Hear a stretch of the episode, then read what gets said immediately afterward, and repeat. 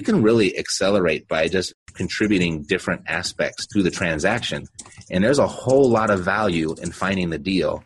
And it doesn't take $20,000 to find every single deal. As a loyal best ever listener, you know that it's important that we as entrepreneurs focus on managing our time effectively, which is why we're always looking for ways to automate the basic duties of our business so that we can focus more time on our money making activities. That's why I want to introduce you to Rentler.com. At Rentler, landlords and property managers can perform all their duties in one place. Rentler offers tools that allow you to automate tasks like listing a unit for rent, finding and screening tenants, collecting rent, and managing the maintenance requests. And even better, these tools are offered at zero cost to you. Go to tryrentler.com forward slash best ever that's T R Y R E N T L E R dot com forward slash best ever to get started today. Best ever listeners, how you doing? Welcome to the best real estate investing advice ever show. I'm Joe Fairless. This is the world's longest running daily real estate investing podcast. We only talk about the best advice ever. We don't get into any of that fluffy stuff. With us today, Matt Theriault. How you doing, Matt? Very good, Joe. Good to be here. Yeah, nice to have you back on the show, my friend. And best ever listeners, you recognize Matt's name and voice, probably because he's been on the show a couple times. The first time was episode way, way, way, way, way, way back. 86, episode 86. I have no idea what episode number this is. I know it's in like the 1300s. So it's been about 1200 or so days since we last talked. At least initially. We've talked, I think, since then too. Welcome back to the show, my friend. Thanks and congratulations on so many episodes. Yeah, yeah, thanks a lot.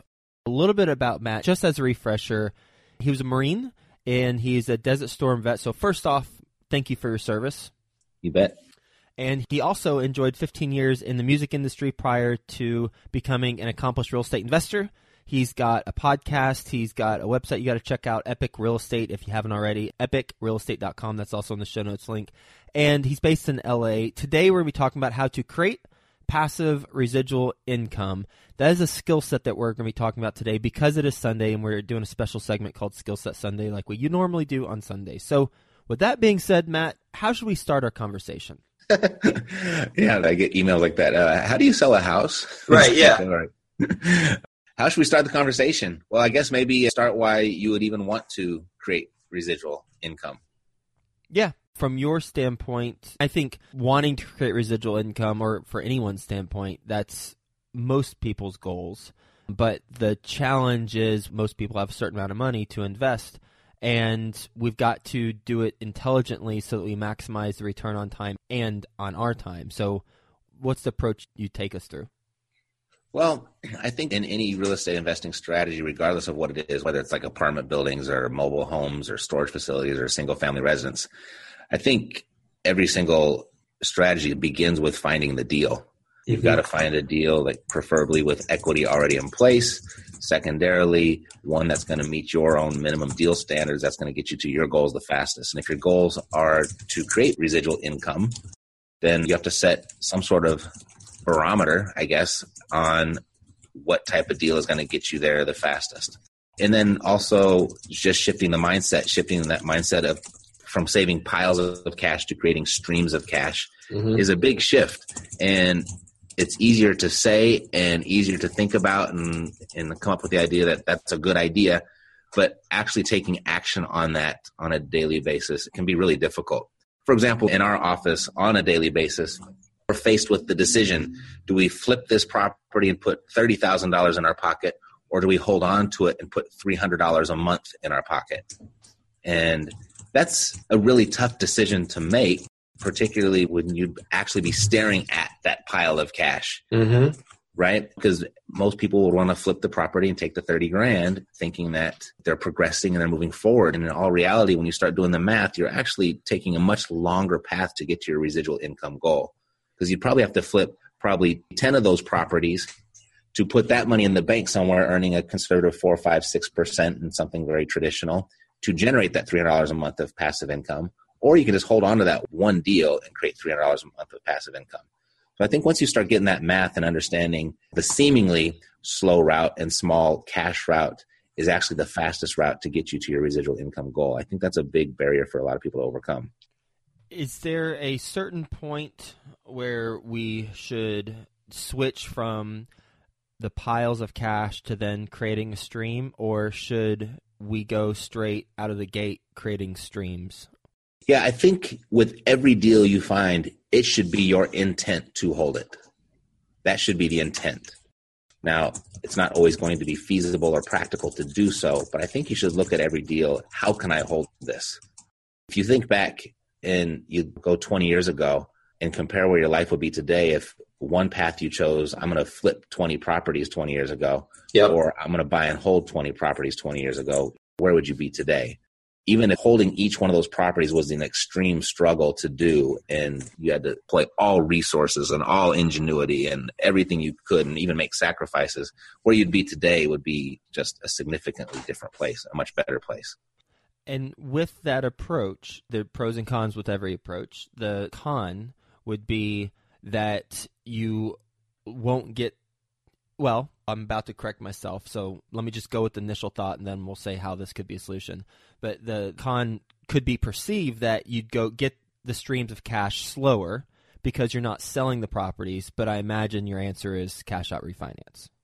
That or the streams of cash, one comes from work and one comes from management, right? Mm-hmm. So to create those big streams of cash faster, like that $30,000 flip, once you flip it, you got to go find the next deal. So you're constantly working. You've got a job, a high paying job, albeit, but it's still a job. You're never going to get to take your foot off the gas. So with residual income, it seems slow, like 300 bucks a month on that first deal. That's not going to make a significant impact on anyone's life, right? It's not going to change anyone's lifestyle too much. But if you want to get to $10,000 a month, you have to get the $300 one out of the way. Mm-hmm. So you can put the next one to create the 600, to do the 900. And now once you've got four or five of these things under your belt, now it's all starting to really make sense. I'm thinking about when I got started, my situation. It took me two, three years to save up $20,000. I bought a house, and that got me 150, 200 bucks a month in income. And if I would have, instead of buying a, more of a turnkey property, if I would have bought a value add deal and successfully increased the value of the property and then did a cash out refinance and held the property, then I could have gotten farther faster versus what I did initially. I just bought basically four turnkeys, and it took me about first one a couple years, and then one after that a year to save up money for each of the next ones so I could have gone faster if I had done more value add deals and did the cash out refinances. True. And choosing that path, going turnkey, and I actually buy turnkey properties myself these days just because I don't feel like doing all the work all the time. But going that route, you're paying a premium for someone else that has gone out and found the deal and found the equity and they've marked it up and given you something. They've given you this finished product the way to do that a lot faster when you're talking about saving money, if that's the mentality of a lot of people, I think they have to make a lot of money, save a lot of money to start buying these properties. But if you go out and get your hands dirty and you get a little bit more involved and you're actually sourcing the deals yourself, you'll find that it's a difficult thing to do. And because it's a difficult thing to do, it holds a lot of value in the transaction, meaning that you might feel that money is the hard part for you. Just recognize that for somebody else, that's the easy part for them finding the deal is the hard part for them where it could be the part that you focus on where that's what you bring the value to the table. So you can really accelerate by just contributing different aspects to the transaction and there's a whole lot of value in finding the deal and it doesn't take $20000 to find every single deal. Mm-hmm. so that's another approach to do it and really accelerate your progress in that fashion. We're talking about creating passive residual income with your personal portfolio, how would you break out the categories by percentage for where your passive income's coming from? I just asked this question a little while ago.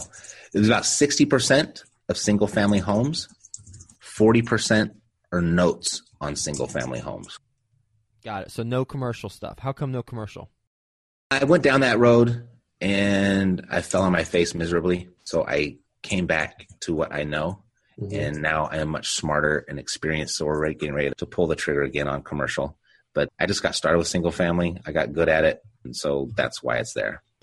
And what have you done differently as you've started to now where you're rocking and rolling with the single families that you can share with us that will help us get better as if we are investing in single families? Really, when it comes down to all passive income, and a lot of people confuse passive income with uninvolved income, and that's a big mistake. You still have to manage it. And I think the secret to cash flow, regardless of what the asset class is, is the management of the asset. So, property management, you've got to do as much due diligence on your team, on your property manager, as you do on the properties themselves. So, that's where we've made a lot of mistakes, but we've been able to pull it all together to where now it works for us. So people will look at uh, diversifying their asset class. They'll look at diversifying their location. I recommend everybody diversify their teams as well. So in every market, this is what's really made it work for us is we've got at least two property managers in every market. We make sure that they know about each other, not in an evil, mean spirited way, not in a, a gross, ugly competition way, but we do make them know that we're working with somebody else in their market. And what we found is it inadvertently just kind of forces performance to go up, forces expenses to go down, and we just get better service. That's probably the biggest thing that we've been able to put in place that has increased and stabilized the performance of our properties, or our cash flow. You mentioned diversification of asset class, teams, and locations. Clearly, you've got the diversification of teams that you just mentioned. It doesn't sound like you do with asset class, and then what about locations? So the asset class, I've got notes and properties. So okay. that, that's my diversification there. And we're looking to go back into commercial. So, or I've got single family and notes, and we're okay. back into commercial. So that's our diversification of the asset class. Diversification of the geography. We're in 12 different markets across the United States. So we're probably most diversified in the location than anything else. When you look at a market, what are some of the characteristics that you look for? Good question. Yeah, we look at all the normal stuff that everyone else looks at. We look at what is the job space like? Is the industry just diversified? Are the major employers diversified? What's government contributing? What's the migration look like and the population look like? We look for all that stuff that everyone else looks at. But what really determines whether we go into a market or not is the relationship with our team, the property mm-hmm. management. You can find the best market with all the market indicators that point up and give it a green light and you go in there with bad management and that's going to be a terrible experience for you. So true. You can go into a mediocre market with a great team and that can be a fantastic experience for you. What type of properties like can you give us an example of maybe the last deal that you bought? What type of property is it from a single family home standpoint returns that sort of thing we just picked up a single family in Birmingham, Alabama. I like that market. We happen to have our best team there, but I also like the market because we've got it over the years. We've had a good experience of cash flow and appreciation, which is kind of hard to find in the same market. But it's like a 13% cash on cash return with leverage in place. Mm-hmm. And uh, a nice neighborhood. I would call it like a B minus B neighborhood. Good tenants, good management. It's been really easy. I think we've got a dozen in Birmingham now. I really like that market with taking a giant step back, our conversations around creating passive residual income, and we started out by talking about finding a deal that meets your goal, and then you said instead of creating piles of cash, you create streams of cash. So, from a best ever listener standpoint, what would be some practical steps coming out of this conversation that they can do to create that residual income? Practical steps. I would say the first step is focus on finding the deal and recognizing that 95% of all real estate transactions that happen are conducted through people that want to sell. No one in their right mind is going to give you a deal on their real estate unless they need to sell. So you need to look for that 5% that needs to sell. There's some sort of distress in place. There's financial distress, there's personal distress, or the property itself is in distress. And just kind of go in with the mindset, understanding that people will exchange equity for peace of mind. So I think the first practical thing is to identify the type of problem that you want to solve for people. Mm-hmm. That somebody that just went through a divorce or somebody that just went through bankruptcy, someone that's in foreclosure, someone that has liens on their property, whether they're tax liens or weed abatement liens or code violations. So identifying the problem that you're going to solve and then promote the solution to that person of what they're looking for and come to them as being the white knight on the horse and they're going to give you equity in exchange for being that person. So I think just identifying who's the person you're going to help and deploy all resources in helping that person so you can get that deal under contract. What's been a challenging problem that you or your team have solved for a person? For a person. Well, yeah, for a property owner, they had a really challenging problem. One that comes up frequently is someone that inherited a property and they live on the other side of the country. And they don't feel like flying out to see the property to try and hire a realtor and sell it. And they just want the cash. So that's something that comes up frequently and that's pretty easy to do. Another one is recently someone had a, a job transfer and they had to get up and go and they had no time to go and sell their property through conventional channels and what we were able to do is put that property on the market for them and find an investor buyer for them. But in the meantime, while we were looking for them, we were able to pay for their moving expenses and storage of all their belongings that were in their property. So that was a way that cost us, I think, thousand bucks for the three months that we were storing their personal property inside of from the house, mm-hmm. and then I think we paid like another two thousand bucks for their first and last month's rent to move into their apartment, which got us so that we put in what three thousand bucks there, and that probably got us another twenty thousand dollar discount on the sale or the purchase of the property. Mm. So those types of problems, people like just make this go away for me, and so I can get on with my life, and they'll gladly sell to you at a discount. On the commercial real estate front, what happened? The first thing was I went in buying a 14 unit, thinking that hey, how difficult could this be? It's just 14 houses underneath one roof and just kind of did not understand the nuances of managing an apartment building. And when it seemed like that one was going good at the beginning, I went wide too fast. I went out and bought a 50 unit building, a 44 unit building, an 8, and a 12. All just because they kept coming to me and they were so cheap. Mm-hmm. I went way wide before I went deep and figured out how to make it work. And it just caught up to me. And what are some specific things that now that you're getting back into it, you're going to do differently from making it work? definitely do a lot more due diligence on the front end with regard to expenses and what the actual costs are to owning that property. Be prepared to pay double what the rehab budget is. Not necessarily means I'm going to, but I need to be prepared for that. And third would be to really vet whoever's going to manage that building for me. Mm-hmm. And when you really vet them, what will you be doing differently that you weren't doing before? giving them small tasks up front. One of the things we do for our property management now is we have a list of questions. I think we just Googled it. Questions to ask a property manager. It's really the process of asking the questions, not the questions themselves that mm-hmm. we're looking for. So we'll ask four of the six questions that we've got over the phone just to kind of get a feel about the personality and the vibe. Because they're always going to tell you what you want to hear on that first call. So you never know if you're getting the truth or not. But then we'll ask we'll call back after hours and leave two more questions on their voicemail and wait to see what their response is. So that's one of the small things that we do. We'll do a lot of things. Hey, if you were in my shoes, what would you do? Type questions. With our single family, I don't know how this is going to be different or how we're going to pull something off equivalent with the multifamily. But with our single family, we just give them one property to start with, and then we just micromanage the hell out of them. And if they don't like it, then they're not going to be the person for us. But if they do good, then we start giving them more and more and more. And the more that they prove themselves, then the less we're breathing down their neck. Mm-hmm. You've mentioned throughout our conversation, we and us.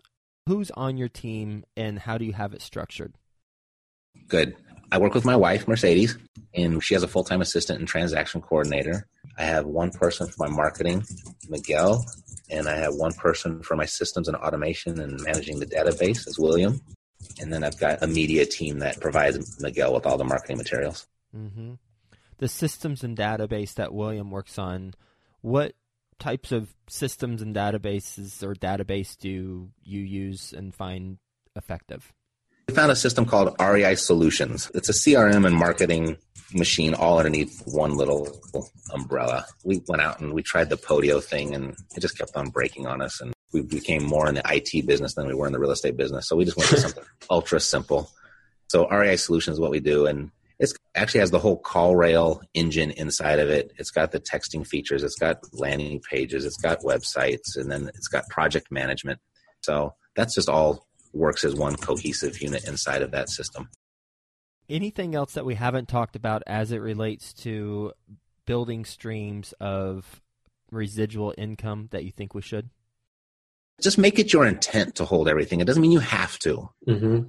But just make it your intent and understand your marketing efforts and your deal finding efforts. It's not always going to produce stuff that you want to hold or that would be holdable, but there's still alternatives of where you can make money on that. So don't be afraid to flip a property or flip a contract.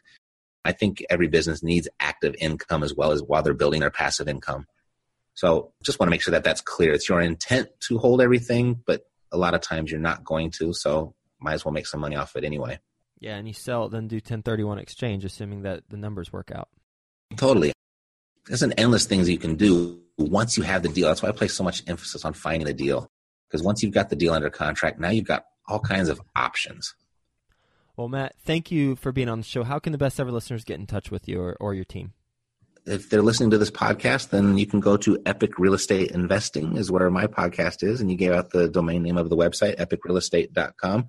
And uh, either one is a great way to get in touch with us. So when we come across an opportunity to make 30K or $300 a month or something similar to that choice, we're now going to pause and think about this conversation and think about creating streams of cash instead of piles of cash because eventually we have to get to the $300 if we're going to get to the 10,000 or a million dollars a month whatever our goal is. So we've got to start somewhere and there are ways to access that equity even when we have a hold or if we do sell, then 1031 or other way. So it's just a thought process that you're talking about. It should be our intent to hold it, and then we'll maximize the opportunity as we have the opportunity. And then also, I love that you went into the three updates to your approach on commercial investing, the due diligence on the front end, being prepared to pay double for the rehab is, and really vet the management team. I love the example of calling after hours and asking questions to see what they're responses from a time standpoint, but then also from a quality response standpoint. So thanks for sharing that. Thanks again for being on the show again. Hope you have a best ever weekend, and we'll talk to you soon. Thanks, Joe. You looking for a one-stop landlording software that helps you create listings, find and screen tenants, and accept rental payments while managing maintenance requests? Oh, by the way, it's zero cost to you. Go to tryrentler.com forward slash best ever. That's T R Y R E N T L E R dot com forward slash best ever. What is your return on life? Do you struggle with investing for a safe return? American Real Estate Investments specializes in passive income real estate investing through single family rentals, private money lending, and international vacation rental properties. Visit them at areiusa.com. That's areiusa.com.